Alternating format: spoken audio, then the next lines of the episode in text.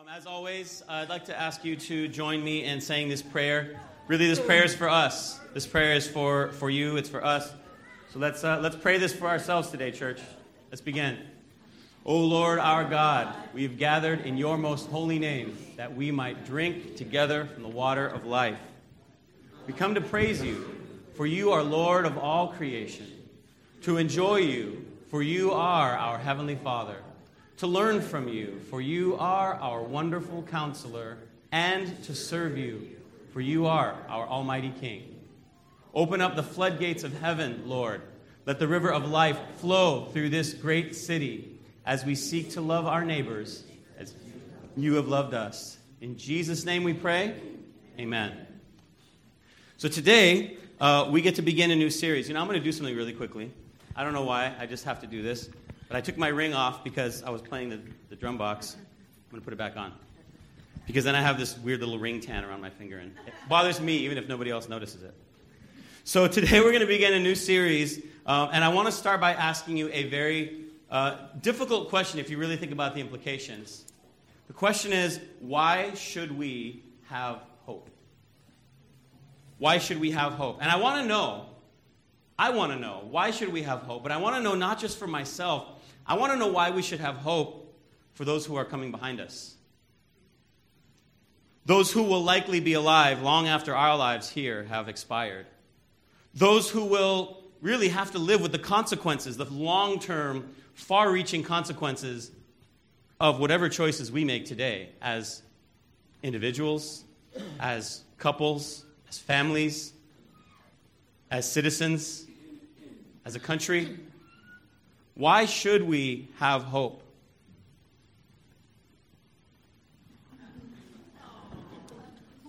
Why should I have hope in this world for my three month old son? It's a little bit of a snapshot of the world that we live in right now, not that you are not aware. Wars and massacres continuing, terrorism still going strong. Even with one dictator dead in Cuba, there are still other unpredictable and dangerous tyrannical leaders who are daily threats to many innocent lives. There are still people in this world who live in conditions that no human should ever have to live. Living as refugees, fleeing from awful persecution, starvation and drought, unthinkable poverty, poverty like we have, don't, do not know in this country, slavery, oppression. America itself, itself stands right now more divided than ever. Not only is there a difference of more than 2 million votes for the candidate that did not get elected president, but that divide continues to grow bigger and bigger and bigger every single day. Protests, violence, hostility, blatant racism rearing its ugly head. This is not going away anytime soon, the way this world is. Everything in history tells us that there is no reason why America itself should last forever. And it's becoming very clear how it's possible for a mighty nation to fall apart from the inside, not necessarily from the outside.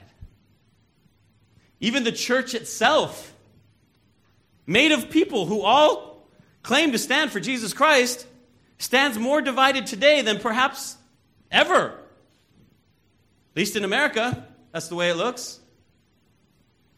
So I ask you again, with the face of innocence in the center of the screen,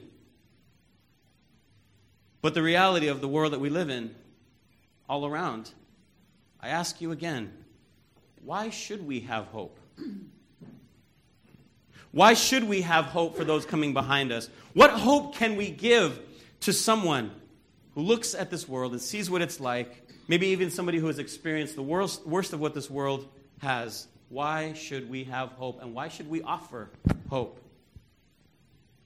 Today, we're beginning a series of sermons leading up to Christmas. And for the next few weeks, we're going to be examining that question why should we have hope?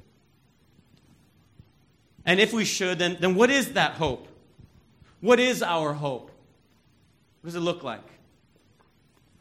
You know, to hope, that word hope, what does it mean? Straight definition of the word hope tells us that hope means a longing, an expectation that things will be all right or will be better. Have you ever had hope in the midst of a hopeless situation? Have you ever told yourself, this is going to be okay, even though you were not sure that it was going to be okay? Hope also speaks of desire, longing, yearning. Well, we all have hopes in life that are not met, right? Some of them are quite insignificant, and some of them are quite big. Insignificant hopes are like this Oh man, I hope that movie is amazing. I've been waiting for years for this movie to come out, and then it comes out, and it stinks, and you want your money back. That's an insignificant hope not being met. Ah, oh, I hope this meal is delicious. I'm so hungry. I can't wait. Thanksgiving, yes, we're going to sit at the table. And then somebody added too much salt to the stuffing, or you get into an argument at the dinner table over politics, and the meal is not what you were hoping that it would be. Rather small hope that is not met. Oh, I hope my team can win the championship this year. And then what happens, Fred, every year? Since 1988, they don't do it, right? They don't do it. I remember my dad telling me a story, uh, his childhood story of growing up. He grew up watching Charlie Brown Christmas, right? With the Christmas time is here. The kids, right, skating around, and the snowflakes are falling, and there's mountains of snow everywhere and ice, right? And he grew up watching this in the cool jazz soundtrack, right? And as, as, as a young boy, my dad expected to wake up on Christmas morning and look out the window and see this winter wonderland. But see, the thing is, my dad grew up in East LA. he didn't get a white Christmas, he got a brown Christmas. right? He looked out the window and he saw everything just like it was the day before, right? Wah, wah, disappointing, right? But, but see, we all have these insignificant hopes. They're, they're rather small. With insignificant hopes, you can live with it, right? Ultimately, it, it might be frustrating, it might be annoying, but ultimately, these are things where you can say, oh well, next time, I guess. Right? But then there are those significant hopes. These are the big ones. These are the things that you're not sure you can live with. These are the things that it's not okay for someone to say, oh well, next time. When you hope for a loved one to recover from an illness, and they never do. When you hope for your marriage to revive, and it never does. When you hope to find a career that you love, that you can feel fulfilled in, and you wind up giving your best years to a job that you hate. When you hope for your child to reach a certain level of maturity, and they never seem to. These are some big examples. When our hopes are not met, when we are disappointed, it is easy to essentially just give up on hope, isn't it? We even have a phrase that we say when we want to have hope, but we don't want to be disappointed. What do we say? We say, I don't want to get my hopes up. I don't want to get my hopes up only to have them dashed on the ground. But I want to tell you today, we, we cannot give up hope. And I don't just mean that as an encouragement, like you can't give up, but I mean it also as a fact. We, as people, as human beings, we cannot give up hope. We cannot afford to give up hope we as humans cannot give up hope because hope is a vital and integral part of who we are. In other words, when we give up hope as people, as human beings, when we give up hope, we become less who we are. We look less like those who are made in God's likeness and image. We are, in a sense, less human when we give up hope because hope is a integral part of who we are as people. Hope is a crucial part of who we are. How do I know this? if you are still here today, and some of you, I know you've been through it. Some of you have been through some, you have some stories to tell. Some of you have come face to face with death. Some of you have come face to face with losing everything that you love. I mean, some of you have been through it. But how do I know that hope is so integral to who we are? If you're still here, even if you're just hanging on by a thread, that means that you haven't given up hope or that someone hasn't given up hope on you. Either way, hope is what is keeping you alive today. Hope is the reason that you continue to exist. Do you, do you see what I'm saying? How hope is like, this is what makes us who we are, and we don't exist without it? I mean, some of us might have been torn apart by shattered hopes. Some of us are never quite the same after we go through things. Some of you have had tremendous loss and pain in your life, but somehow we keep going. How? How do we keep going through everything? And you, some of you know, you know what you've been through. Some of you have been through times in your life where you think, I don't know how I'm going to make it through this. And here you sit in 2016 and you're thinking, I don't know how I made it through that. And in that moment, I didn't know how I was going to make it through that. But here I am. What was it that kept you going? What, what was it that kept you pressing on, even when it seemed everything was lost? To me, that sounds a lot like hope. Now, I'm fairly confident in saying that it's hope that keeps us alive, and it's hope that keeps us looking for something better. And I'm also confident in saying that hope is one of the most naturally human things that we can do. And yet, we still find that throughout our lives, our hopes, so many of our hopes, are disappointed. They will be disappointed. We will have disappointed hopes, big and small.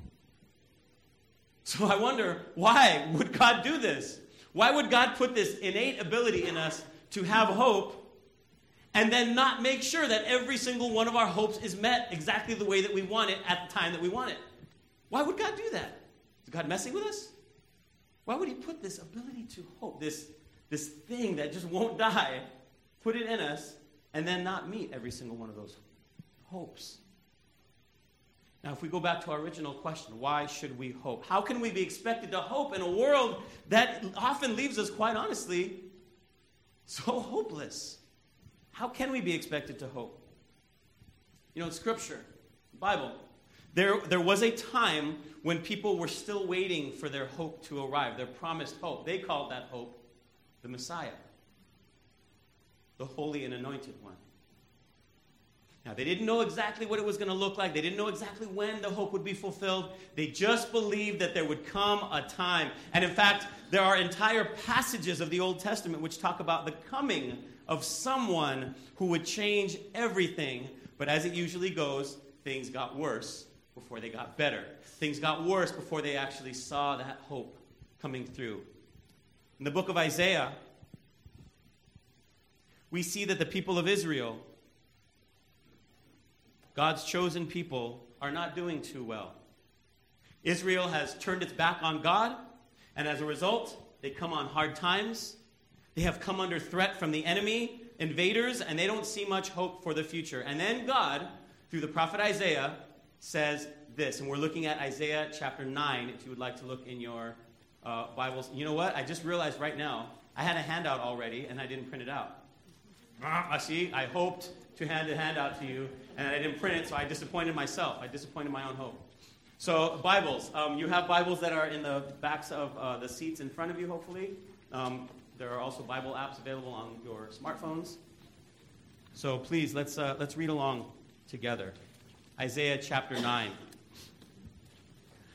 and if you're looking through a hard copy Bible, Isaiah is kind of middle ish, still in the Old Testament. In fact, if you have one of those brown church Bibles, can you tell me what page Isaiah chapter 9 on?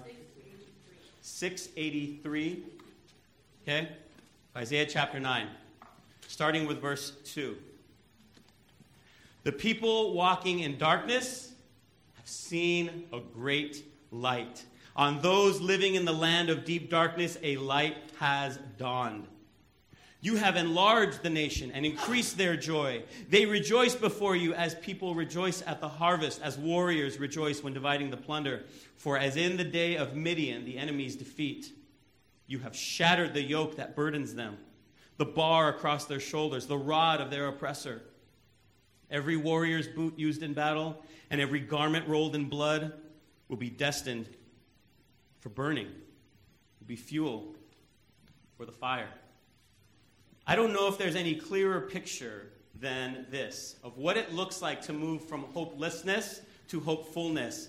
People who have been walking in darkness have seen a great light. If you're walking in darkness, right? Walking maybe, have you ever done that in your home? Like when you're on the one side of the house or your apartment or whatever, and you, all the lights are off, and you're like, okay, I gotta make it from here to my room.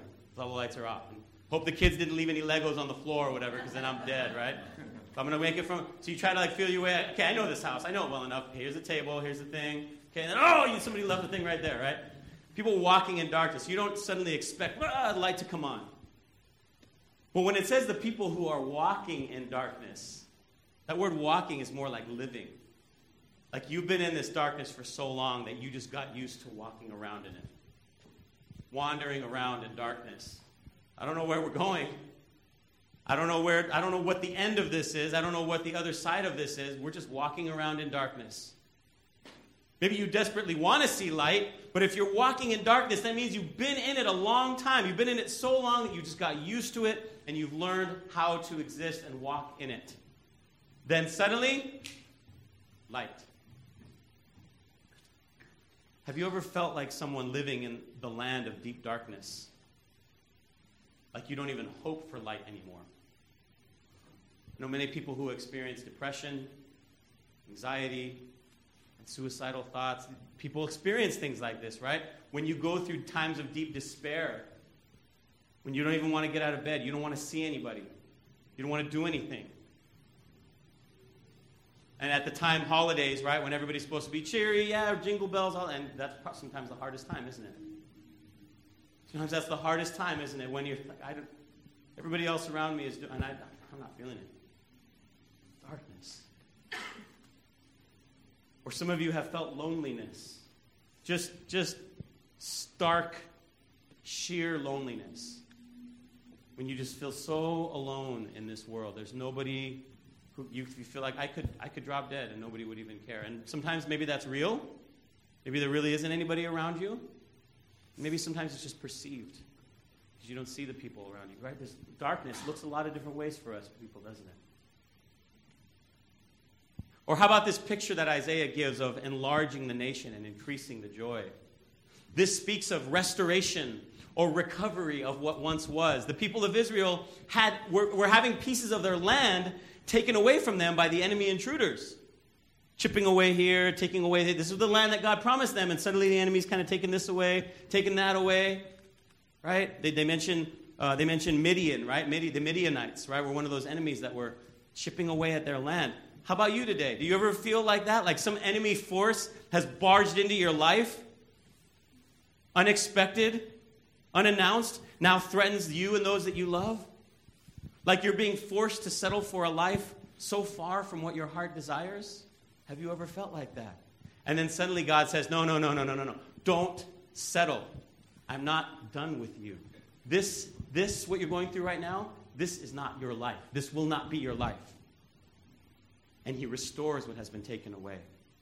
And, and this is the part that really excites me. He restores your joy. In this world, and even in the church, many times, we're so lacking joy. Like, like a joy that's overflowing. And joy doesn't look like happy, everything. It's a, it's a deep, unshakable knowledge that God is on the throne and I can rejoice in this life, even when things are happening around me. The promise is there. You will rejoice.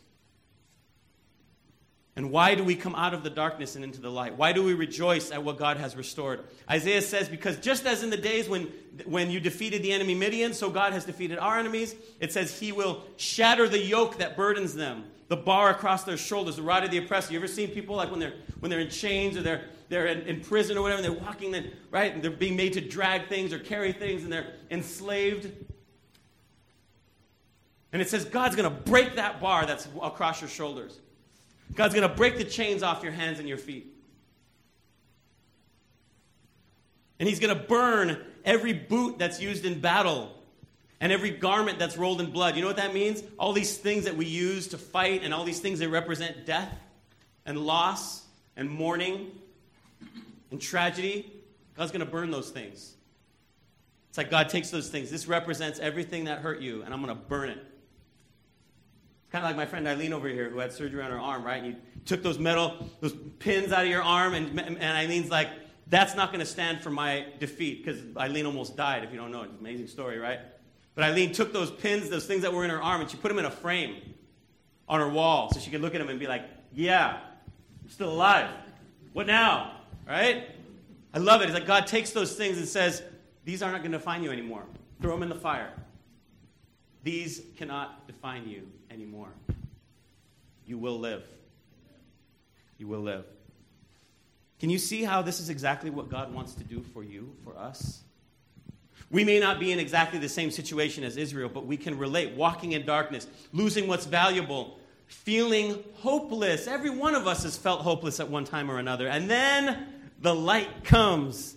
Then the joy comes. Then we're set free from the things that have kept us in captivity for so long depression, addiction, vicious cycles. Then all the things that represent our oppression and hopelessness will be burned in the fire. Hope is here, and nothing, nothing can stand in its way. Darkness, oppression, defeat. They better step out of the way because there is a hope that is coming, and that hope is not messing around. It's like Arnold Schwarzenegger at the beginning of Predator. He kicks down the door and he like throws a giant knife, and the guy's like, oh, against the wall, and he's like, stick around, right? I mean, it's like God is coming in, and he's going to, the enemies, they don't stand a chance. All the things that have tormented you, they don't stand a chance. Now, this sounds nice, right? Hope coming in and chasing the enemy away. But unless you actually put a name on it, unless you actually put a face on this hope, unless you actually say, here it is, hope has come, then it's just wishful thinking. It's just wishful thinking. And what does wishful thinking do for anybody? Anything? Maybe, maybe it's like makes you feel good for a moment. It's kind of like a president saying he or she is going to do all these crazy things, but not really having a plan for how they're going to do it. Which, if we're being quite honest, is like every president, right? Everyone does that. Well, I'm going to do all this, and then it doesn't really happen, right? But making all these promises, but what does that really mean? What does that really look like? See, hope is not just wishful thinking, just speaking ideas out loud. Oh, unicorns. Oh, yeah, leprechauns, right? Hope is a real, life giving declaration that something better is in store. Let me say that again. Hope is a real, life giving declaration that something better is in store. This is the hope that we're talking about. And that's why Isaiah continues in verse 6 to say, For to us a child is born. To us a son is given. And the government, the government, governments of the world, government will be on his shoulders. And he will be called Wonderful Counselor, Mighty God, Everlasting Father, Prince of Peace of the greatness of his government and peace, there will be no end. He will reign on David's throne and over his kingdom, establishing and upholding it with justice and righteousness from that time on and forevermore. the zeal of the Lord Almighty will accomplish this. My friends, church, Today, I am here to declare to you that yes, we can have hope. Yes, we should hope. And that that hope has a name. That hope is not Barack Obama or Donald Trump. It is not Captain America or Superman. Hope has a name. I ask you today do you know that name? This child who was to be born, this wonderful counselor, this mighty God, this everlasting Father, this Prince of Peace. Oh, how we need peace. His name is Jesus Christ. He is our hope. Amen? Now let's make it personal for a moment. Let's make it personal. I want to look at a very simple story with you because now we're going from before hope had come, before Jesus had come. This is the prophecy of Jesus, right? everything you look at this and you think, oh, yeah, that's Jesus, right? So that's what's called a prophecy, right? But now we're going to skip ahead to a story of what this hope actually looks like in Jesus Christ. So now we're going to be looking at John, the book of John. We're looking at John chapter 1.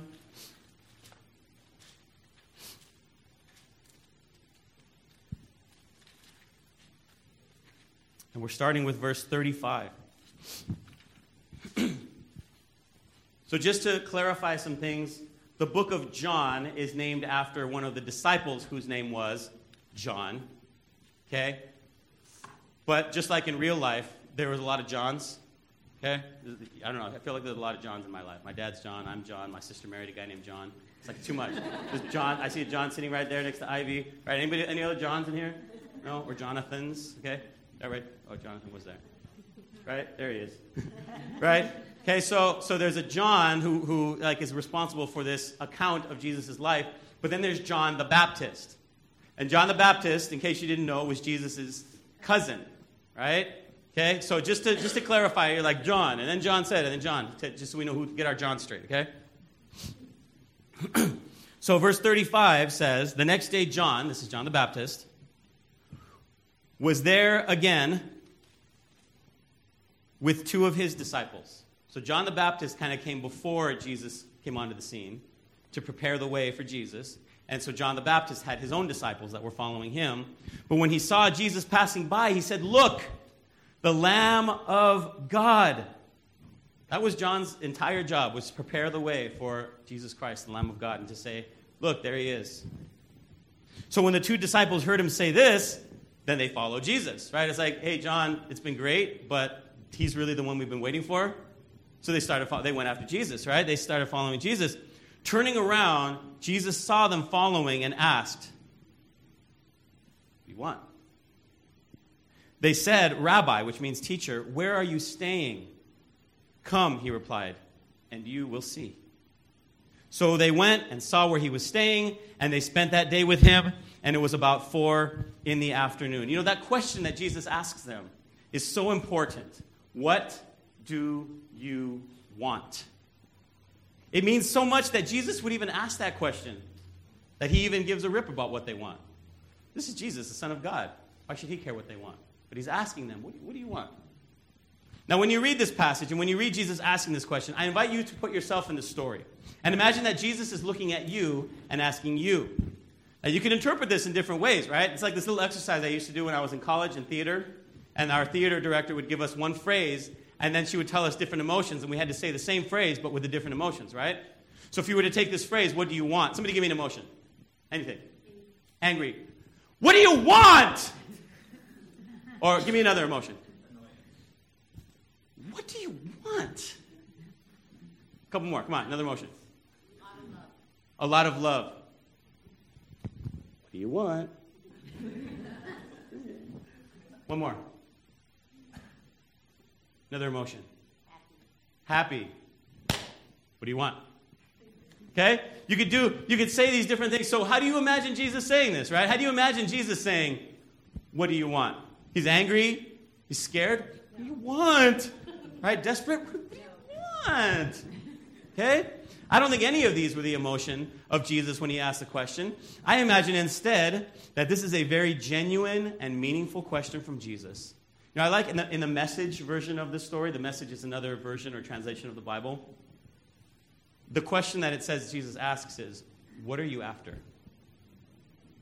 What are you after? Can you imagine Jesus looking in your eyes and telling you, What are you after? Do you think he would be annoyed with you? Do you think he would be nonchalant? What do you want? Let's get this over with, right? Do you think Jesus would ask you that question? What are you after? What do you want? Imagine Jesus looking into your face, looking into your face, into your eyes, and asking you, What are you after? He's not angry. He's not annoyed. He really wants to know, What are you after? And if you imagine yourself in that place, imagine too, what would be your answer? If Jesus was actually looking in your face and, and asking you, What are you after? Oh, Jesus. I mean, there's a lot of different ways I could answer that question. Right? What do you want? When we were on our men's retreat a couple weekends ago, um, for those of you who don't know or you didn't hear Sergio's story last week, we had a, a, a two different men's discipleship groups that were meeting for the past year. Um, about seven in one group, about six in another. And so, as kind of a culmination of that whole year of meeting together, we went up to Running Springs. We, uh, we, we got a place up at this really nice retreat center, and we had our own little private room where we could worship and pray together and just kind of talk, just kind of Hey, what's the last year been like for you? So we were on this retreat, and Albert reads this passage to us, right? This passage of Jesus turning to them and saying, What do you want? And then he asked us, How would you answer that question? Right? So we had to answer this question honestly for ourselves. What do you want? What are you after? Now, this is a very vulnerable and liberating place to be to openly share the deep, genuine desires of your heart. When we lay down our masks, we put all jokes aside and we just be real. It's so life changing to think that Jesus is actually asking us, What are you after? What do you want? And so these men, you know, men, supposedly out of touch creatures who don't know how to express their feelings, who can't let their guard down, right? We had some men there who were, who were sharing some of the deep desires of their heart. You know what some of the things that came out? Joy, healing, freedom, passion for God, genuine connection, a mentor for my kids to know Christ. These were some of the things that the men said. What am I really after? What do you really want? And one of the most beautiful moments, a moment which was like sweet music to the ears, was when Albert said this to the group Do you know that Jesus Christ wants to give you what you have asked for? If that desire, if that hope was coming out of your heart, the depths of your heart, it's not just like, What do you want? Oh, pizza. What do you want? I want to go see a movie. Okay, those are like surface things, but the deep, genuine desires of the heart. Do you know that Jesus Christ wants to fulfill those desires. See, what was coming out of our hearts was not just wishful thinking, we were sharing our hopes. And even though many of us may have stopped expecting for that hope to come true, it was still right there, right on the tip of our tongue, ready to be brought out again. If we really think about it, yeah, this is what I'm this is really what I'm hoping for. Now we need to be clear that God revealed in Jesus Christ is not a wish granter. He is not Santa Claus granting requests for the good little boys and girls and putting lumps of coal in the stockings of the bad little boys and girls. There are things that God promises us, and then there are things that really are not promised us. So, what are we not promised? What does God and Jesus not promise us? Well, we're not promised a smooth and easy life. In fact, Jesus tells us straight up in this world you will have trouble in this world, he doesn't, it's no sugarcoating that, right? In this world, you will have trouble. But there's a promise to that, which we're going to tell, I'm going to tell you later. But he does promise us, in this world, you will have trouble. He promises that not everyone will like us and treat us well, especially if you're a Christian. But even if you're not a Christian, I mean, who, even if you're sitting here and you're not a Christian today, does everybody like you? Does everybody get along with you?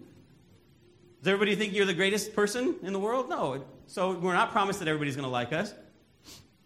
We're not promised that everybody's going to treat us well. I mean, just by what you know of human nature, you can pretty much guarantee that you're not going to be treated well. Right? I mean, don't, when you're driving, right, don't swerve into the lane where a motorcycle's coming by. That guy's going to, like, you know, shake his fist at you or whatever. I mean, right? I mean, we, we get mad at each other. People don't treat each other well, right? We are not promised earthly riches and physical wealth. We're not promised that. There are some scriptures that people take and misinterpret in the Bible and say, oh, see, God's promising that you're going to have gold and a mansion and a, and a private jet. No, no, actually not. okay? It doesn't work that way. Because then if you, if you look at people in other parts of the world, like where, where there's real poverty, like North Korea or, or, or India or, or, South American countries, and you, well, what happened to them? There's some people there who trust God. What happened? Why, why, why doesn't God fulfill that promise? We're not promised that. We are not promised that. So, what are we promised? What are the promises that God has given to us? Well, if you take a closer look at Jesus' encounter with the two disciples, there's really only one thing that he gave them. What did he give them? He gave them himself. He promises himself. They asked him, Where are you staying? And he says, Come and see. And then they spent the rest of the day with him. I don't know if he like took them to the carnival, right? Oh, don't worry, it's on me, right? He took them to lunch. I don't know. I don't. He didn't say what they did. Went to see a movie. Okay, they went bowling, right? Hung out at like uh, Buffalo Wild Wings or something. Like, doesn't say what they actually. He just they just spent time with him. They just got to be with him. They came seeking to be with Jesus, and Jesus fulfilled the request. They got to be with Jesus. Do you realize that when we express our hopes and dreams and longings and expectations to Jesus Christ, those things do matter and He wants to fulfill the desires of our hearts? But do you also realize that He fulfills those hopes with Himself? That is how He fulfills those hopes, with Himself. Like He doesn't just zap me with joy or zap you with peace. He doesn't just zap your marriage with forgiveness or zap your family with reconciliation. He doesn't just zap you with anything, He gives you Himself. He promises you Himself. That is why we call Jesus, what does the Bible say? That He will be called Emmanuel. Emmanuel, which means God is with us.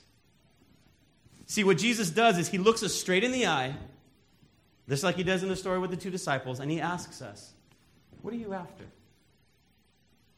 He asks you, What are you after? And we say, well, I just want this injury to go away. Well, I just want this person to not die. I want this person to, this bad person in my life to just go away. Get out of my life, and I don't need all that negativity. But I think Jesus would have to ask us again. Because we're not getting at the heart of what we're asking. We're just asking for surface things. Just make this thing better. Just take care of, just take care of this thing. Just move this, move this thing out of the way. And Jesus, I think, would oftentimes have to ask us again, look us in the eye again, and say, no, no, no, no, no, you're not understanding. What are you what are you after? The depths of who you are. What are you after? What are you really after? So then we have to answer what's behind the request? What's behind the hope? I don't just want my wife to be healed of this injury that she has. I want to see joy in her eyes again. I want to see life in her smile again. I don't just want my loved one to survive.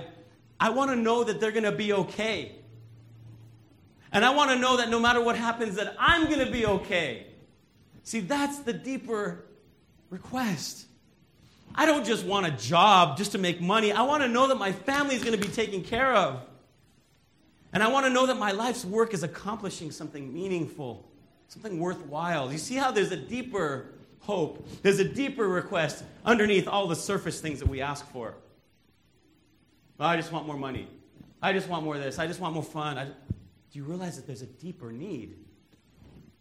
And Jesus says, just like he does to the disciples, okay, well then, come and see. Come with me. Come follow me. Come be with me. See, all we are really promised, my friends, all we are really promised is Emmanuel, God with us.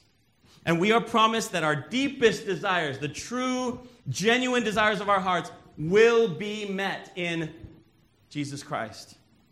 It may not happen in our timing, it may not even fully happen on this side of heaven, but our deepest longings will be fulfilled. Do you know that today?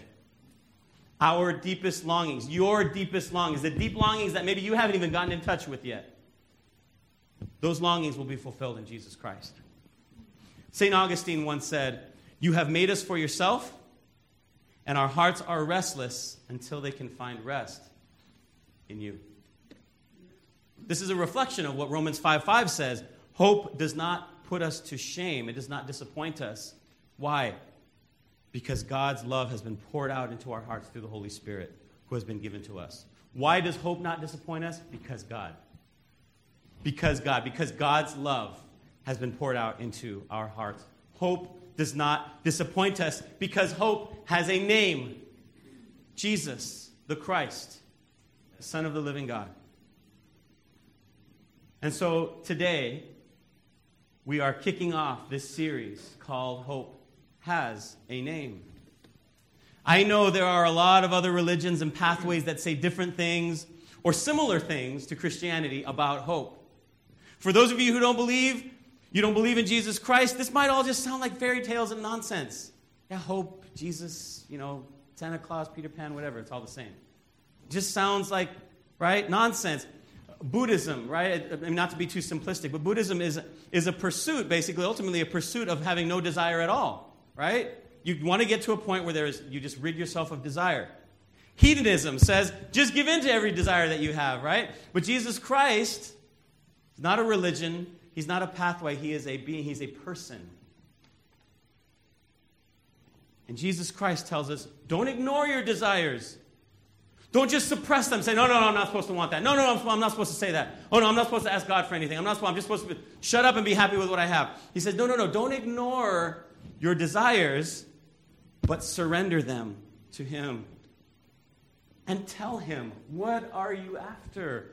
Do you know that you can tell Jesus that? Even if you have to ask every day, Jesus, I'm still after this. Jesus, I'm still after this. Jesus, I'm still, but if at the core of your desire, it's not to ultimately say, Jesus, I'm really after you. I'm really after you. Fulfill my desire the best way that you know how. You know best. You know what I really need. I'm leaving it to you. I want you to fulfill my desire. Do you ever have a deep desire that you feel like in the wrong way? Addictions, or maybe just simple things, right? I want to make myself feel happy. I need, I, need, I need someone to pick me up. Okay, well, what, okay, there's a bag of chips there. And then you've eaten the whole bag of chips, and you're like, well, that was not a good idea.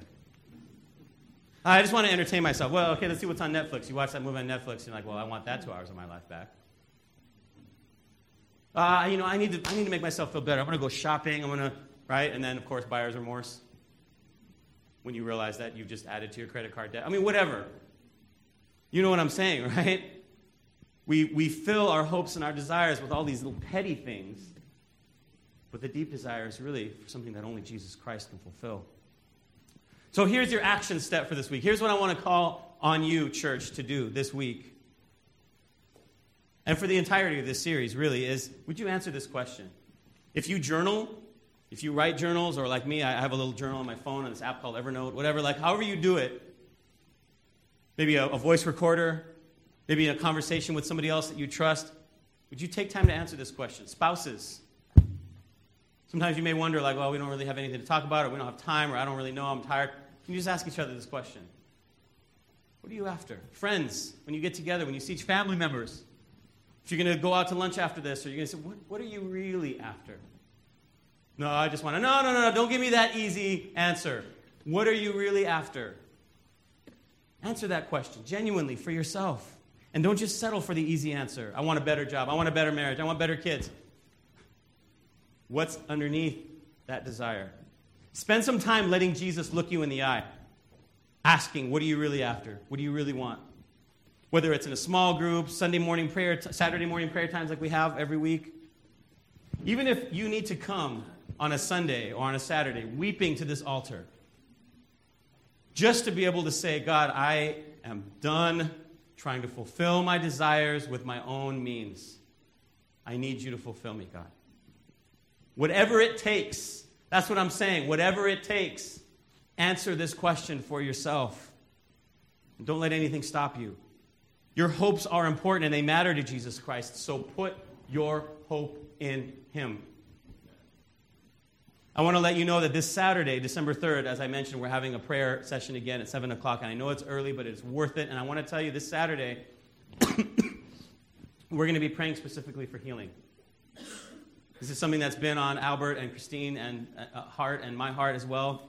That we want to just focus on praying for healing. And not only physical healing, that's important, but spiritual healing, emotional healing, relational healing. If you are in need of healing in any way, healing from the past, healing from an old wound, healing from a broken relationship, healing from a loss, from a failure, from a disappointment. If you are in need of healing, come join us. We would love nothing more than have the honor of praying over you. You don't have to have some kind of spiritual thing where you lay hands on people and they're healed. You don't have to worry about having all the right words. We just want to pray for people who need healing. And it could be for you and it could be for someone else. If you want to come here on Saturday morning on behalf of someone else and pray for them, I encourage you to do that as well. Maybe the person can't make it or whatever, they, they, they can't leave, but we want to pray for you. James 5 says, If anyone is sick and in need, he should call on the elders, leaders of the church, pray for him, and anoint him with oil to come together for healing. This is where we find healing. Would you join me in praying? God, I pray that each one of us would have that encounter with you, that we would, that we would see you looking us in the eye that we would see you standing there, genuinely asking us, What do you want? What are you after? God, I'm amazed that you even care. Sometimes our requests seem so uh, just personal or like, well, God doesn't really, I don't want to bother God. I don't want to bother other people to pray for me. I don't want to. But God, you know us better than we know ourselves. So you see that every time we ask you for something, every time we cry out and say, God, change this or do this, there's always a deeper need behind that. But maybe we don't see it. So I pray that we would know today, God, that our hope, our hope, all of our hopes, the hopes of this entire room, the hopes of everybody who's going to be listening to this sermon days or weeks later online, the hopes of everybody in this neighborhood, the hopes of everybody in this city, in this county, in this state, the hopes of everybody on this, in this country, the hopes of everybody on this continent, the hopes of everybody in this world. Our ultimate hopes are met and fulfilled in you. But I know that many of us don't know that yet. So, Lord, open our hearts, open our eyes to see you for who you are, and to see that you are our one and only true hope. God, thank you. We sing to you, we praise you, and we will walk with you to discover true hope. Thank you, God. Pray in Jesus' name.